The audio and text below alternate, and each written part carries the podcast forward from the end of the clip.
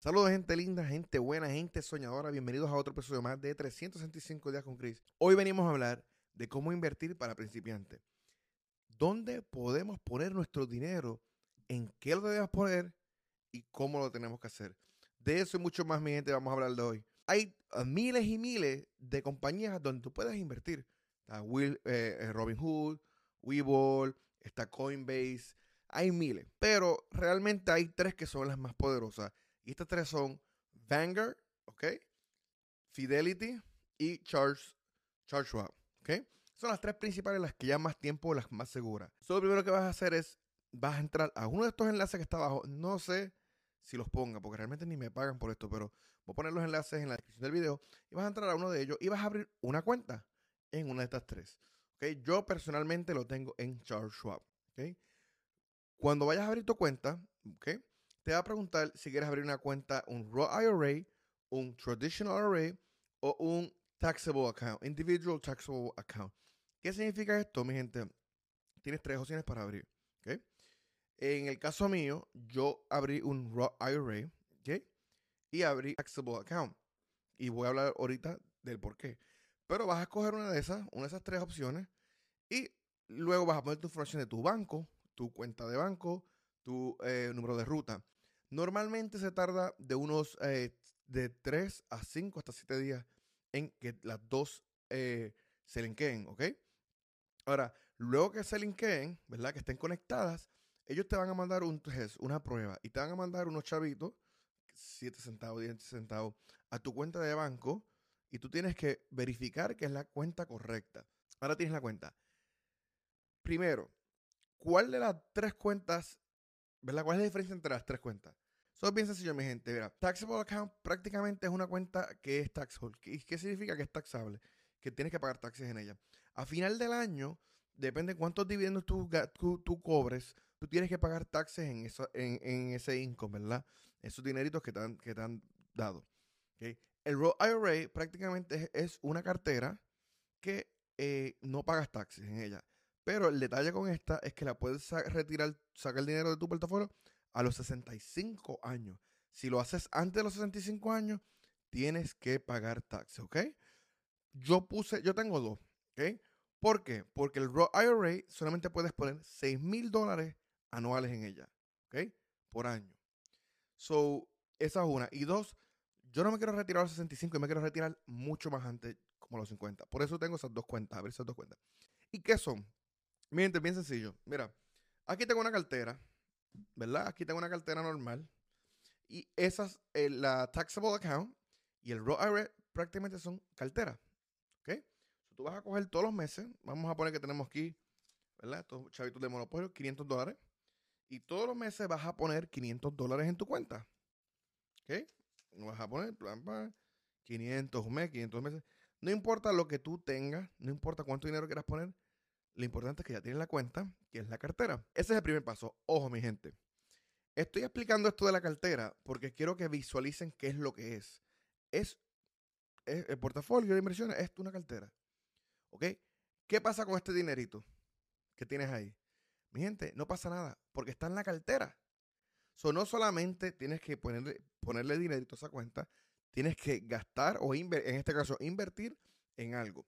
¿Y por qué explico esto, mi gente? Porque han habido casos donde personas llevan 20, 30, 40 años poniendo dinero en su IRA, en su cuenta, y creyendo que eso ya es todo, que ya estoy invirtiendo. Y cuando llegan a esa edad, simplemente es una cuenta normal. Simplemente es una cartera. Tenemos que poner, tenemos que dentro de esa cartera comprar acciones, ETF, Mutual Funds, Index Funds. ¿Tú me entiendes? Entonces, si no lo haces, estás prácticamente perdiendo el tiempo. So, por eso es que quiero que tengan claro que estas cuentas, el Roth IRA, Traditional Roth IRA y eh, Taxable Account son prácticamente tres tipos de carteras y tú escoges, depende a tu necesidad y a tu edad, cuál de estas tres quieres escoger. ¿okay? So, yo en mi caso, como les dije, he abrido. ¿okay? Ahora, después que haces esto, ¿qué vas a hacer? Mi gente, antes de ponerle ni un centavo a esa cuenta, toda esta compañía, Fidelity, Vanguard, Charles Schwab, tienen un área donde es un área educativa, donde te, enseña y te habla sobre los CDs, las acciones, los que son los ETF, Mi recomendación para ustedes es empezar a, familiarizarse, no sé cómo se dice, con todo esto del mundo de las inversiones para que obviamente vayan teniendo ese, aprendizaje y ese conocimiento. ¿Ok? Eso es lo primero que van a hacer. ¿Ok? Número dos. Antes de comenzar, no importa lo que vayas a comprar, sea acción, ETF, mutual fund, index fund, CD, no importa. Ten en mente que este dinerito que vas a poner a invertir no lo vas a necesitar al momento, porque tienes que dejarlo en la cuenta. Para que tú ganes en este mundo de las inversiones, en la bolsa de valor, en el stock market, como le llaman los americanos, tienes que dejarlo de 5, 10, 15, 20 años. Y ese es un error que mucha gente comete, que empiezan a comprar y cuando la cosa se pone mala, venden. Uno de los inversionistas más poderosos del mundo se llama Warren Buffett, ¿verdad? Un hombre billonario. Busca la información de él por internet, es increíble. Y él habla de que si que tenemos que dejar, habla que tenemos que dejar el efecto compuesto ocurra. ¿Y cómo ocurre el efecto compuesto? El compound effect es a través de los años. Entre más dejemos ese dinerito ahí sin tocar, más va creciendo, ¿ok? So, si tú tienes planes en utilizar este dinerito, mejor ni lo pongas, no, mejor ni lo inviertas, ¿ok? Ahora, número uno, acciones, ¿ok? Puedes comprar acciones individuales. Eh, se recomienda, o los expertos recomiendan, comprar compañías que tú te sientas cómodos con ellas y que tú creas en ellas, ¿ok? Y que sepas de lo que están haciendo. Por ejemplo, en mi portafolio yo invierto en Coca-Cola. ¿Por qué Coca-Cola? Porque Coca-Cola paga dividendo, ¿verdad? Y es un dividend king, un rey del dividendo. ¿Y qué significa esto? Mira, por aquí voy a dejar los videos, aquí en el hacia arriba, de lo que cuáles son los dividend kings y cuáles son los, los, dividends aristocrats, ¿ok? Prácticamente los dividend kings son compañías que llevan más de 50 años pagando sus dividendos y incrementando el precio. no importa que suceda guerra, recesiones, shutdowns como el que hubo hace unos años, no puedo mencionar, eh, ellos siguen pagando, ¿ok?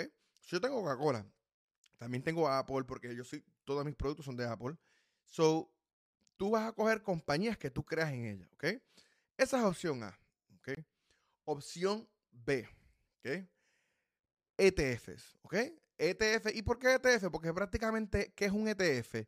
Un ETF, mi gente, es algo bien sencillo. Es una canasta, ¿verdad? Con diferentes acciones dentro de esa canasta. ¿Ok? So, en vez de comprar a Coca-Cola, tú vas a comprar un ETF. Vamos a poner que quieres comprar SCHD, Charles Schwab, ¿verdad? Y ahí van a ver 105, 104, no me recuerdo bien, acciones dentro de esa canasta por el precio de una. ¿Ok? A la contraria de ir comprando acción por acción, que requiere mucho capital. So, vamos a comprar eso. ¿Ok? Un ETF, podemos, puedes comprar el, de Vanguard, que es el VOO, ¿verdad? O el QQQ, ¿ok? Que es el de tecnología, ¿ok? Soy diferentes ETFs en el mercado. Esa es una tremenda opción para alguien que no quiere poner mucho dinerito este, en esto, en, o no tiene mucho dinerito para invertir. Ahora, algún dato bien curioso con los ETFs es que tienen un expense ratio, ¿ok? ¿Y qué significa esto? Es que prácticamente, por ejemplo, SCHD tiene 0.35% de expense ratio. ¿Y qué significa esto? Que por cada 10 mil dólares tú vas a pagar 3 dólares, ¿ok? Así de sencillo. Cada 10 mil dólares pagar 3 dólares, porque es un gasto que tienes que pagar, ¿ok? So tienes que tener en cuenta cuál es el expense ratio de diferentes ETF. También mutual funds y index funds también tienen ese expense ratio. Tú tienes que tener mucho cuidado porque a veces vemos lo que nos va a pagar ese ETF, lo que nos va a pagar ese index fund y wow, nos va a pagar un 18%, ya va pagando 18% eh, anual y cuando vienes a ver tienes que pagar anual también un, un porcentaje. So tienes que tener mucho cuidado con eso, ¿ok? So, opción C viene siendo los fondos mutuos o index funds. Mi gente, los index funds son los más populares porque es, algo más sencillo, más fácil de hacer. Por ejemplo, como les dije, Warren Buffett a su esposa y a sus hijos le va a dejar un dinerito y se lo va a poner en qué? En el S&P 500. Te podrás preguntar, Cristian, ¿pero qué es el S&P 500? Antes de decirte qué es el S&P 500, mi gente, mira, dale me gusta, suscríbete al canal, escríbeme, ¿cuál de estas tres compañías es la que tú tienes? ¿O cuál tú recomiendas? Mi gente, un, el S&P 500 es un, un index, son prácticamente son las 500 compañías más brutales de los Estados Unidos. ¿Ok? Desde sus comienzos ha pagado de un 7% anual a un 12% anual. ¿Ok? Así de sencillo. So, ¿qué pasa? Cada compañía, Vanguard, Fidelity, Charles Schwab, tiene un index, un index fund o un mutual fund que es como que copia al S&P 500, ¿ok? Por ejemplo, el de Charles Schwab es SWPPX. Tiene 500 y pico compañías en ese index fund. Y puedes poner, la ventaja de los index funds es que puedes poner desde un dolarito hasta 5 mil dolaritos o 10 mil dolaritos. No estoy muy seguro, pero la cuestión es que puedes poner lo que tú quieras, ¿ok? Todos los meses. Todos los meses, todos los días, todas las semanas. ¿Ok? esa es una ventaja. Yo recomiendo, si estás comenzando en el mundo de las inversiones y no sabes mucho, mira, vas a poner dinerito en, este, en estos index funds, ¿ok? Porque es más sencillo.